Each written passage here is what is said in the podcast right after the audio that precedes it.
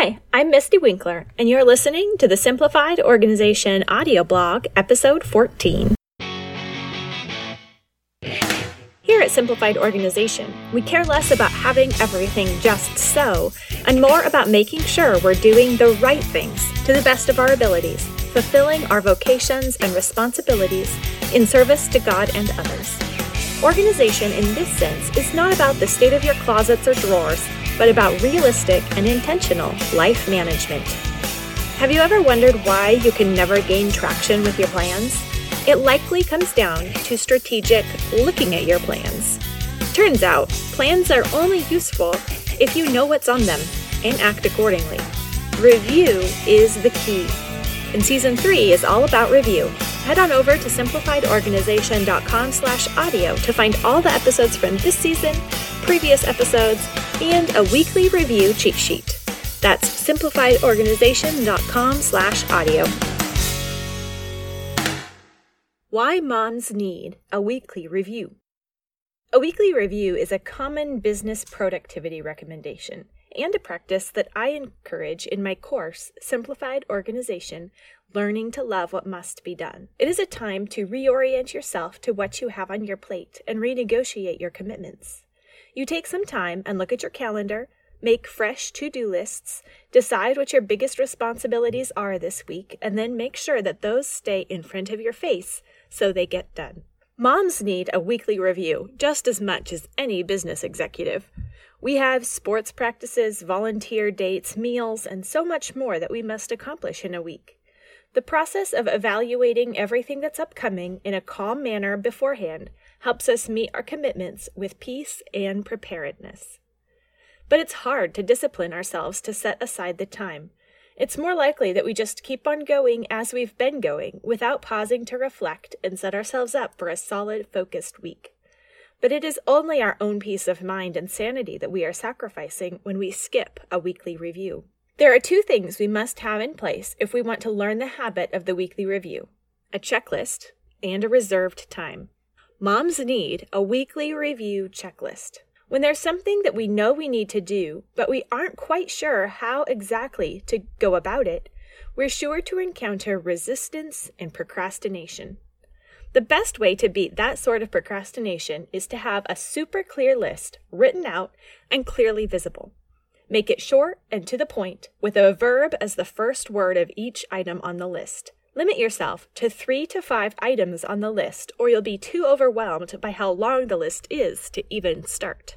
Here is a sample checklist for a weekly review. 1. Open Calendar, OmniFocus, Evernote, and Word. Pull out clipboard, index card, and pens. 2. Look at the calendar and add any tasks that need to get done this week based on what's coming up. 3. Go through the OmniFocus review Flag up to five tasks to do this week. 4. Review Evernote project notebooks, file inbox items, and scan last week's lists into records. 5. Update the weekly overview sheet with habits and goals. Print. Starting is the hardest part of any practice, so make starting as easy and simple as possible. I try to create a trigger situation to help myself get into a groove. The first item on my list could be something that I take for granted and don't even bother putting on the list. But if I sit down with my computer, clipboard, and coffee, then see my weekly review checklist, that first action item on the list is easy to do, takes no thought. And once everything is open and in my face, it's smooth to move on through the rest of the list. So make that first item on your checklist something that is very easy to accomplish, and you'll conquer resistance to your checklist.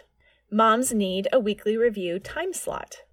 The other point of resistance that moms encounter when we try to incorporate a weekly review into our calendars is finding the right time for it and then sticking to the plan when we decide on that time. More than motivation for a process like this, you need a reserved time for it in your week.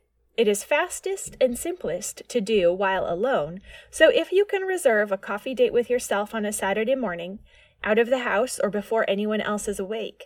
Or on a Friday afternoon, you'll be much more likely to sail through your checklist without having to continually shift your focus back and forth from future thinking to wipe a running nose and admonish the children doing.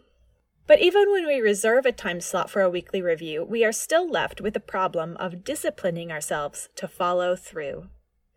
Unfortunately, there is no secret shortcut past forming that discipline. We can set reminders for ourselves so we will be less likely to forget. We can find someone else to be accountable to and learn to form the habit together with our husband or our friends. But ultimately, it's up to us to learn the habit of following through on our decisions and just doing it. The more we do that, the easier it will become over time. And the weekly review will help you with all the other follow through that you need in your life because it is a time set aside to look over those commitments and make sure you're ready for them. If you want to work on forming self discipline, a regular weekly review is a good place to start. At simplifiedorganization.com slash audio, you can download a weekly review checklist for free. And that's it for this episode of the Simplified Organization Podcast.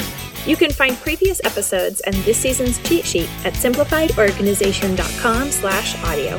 While you're waiting for the next episode, please pop over to iTunes or Stitcher and leave a rating or review. Or at the show notes, you can hit the share button and share this episode with your Facebook friends. Thanks! Remember, organization starts with your attitude. Work your plan, roll with the punches, and do the right next thing.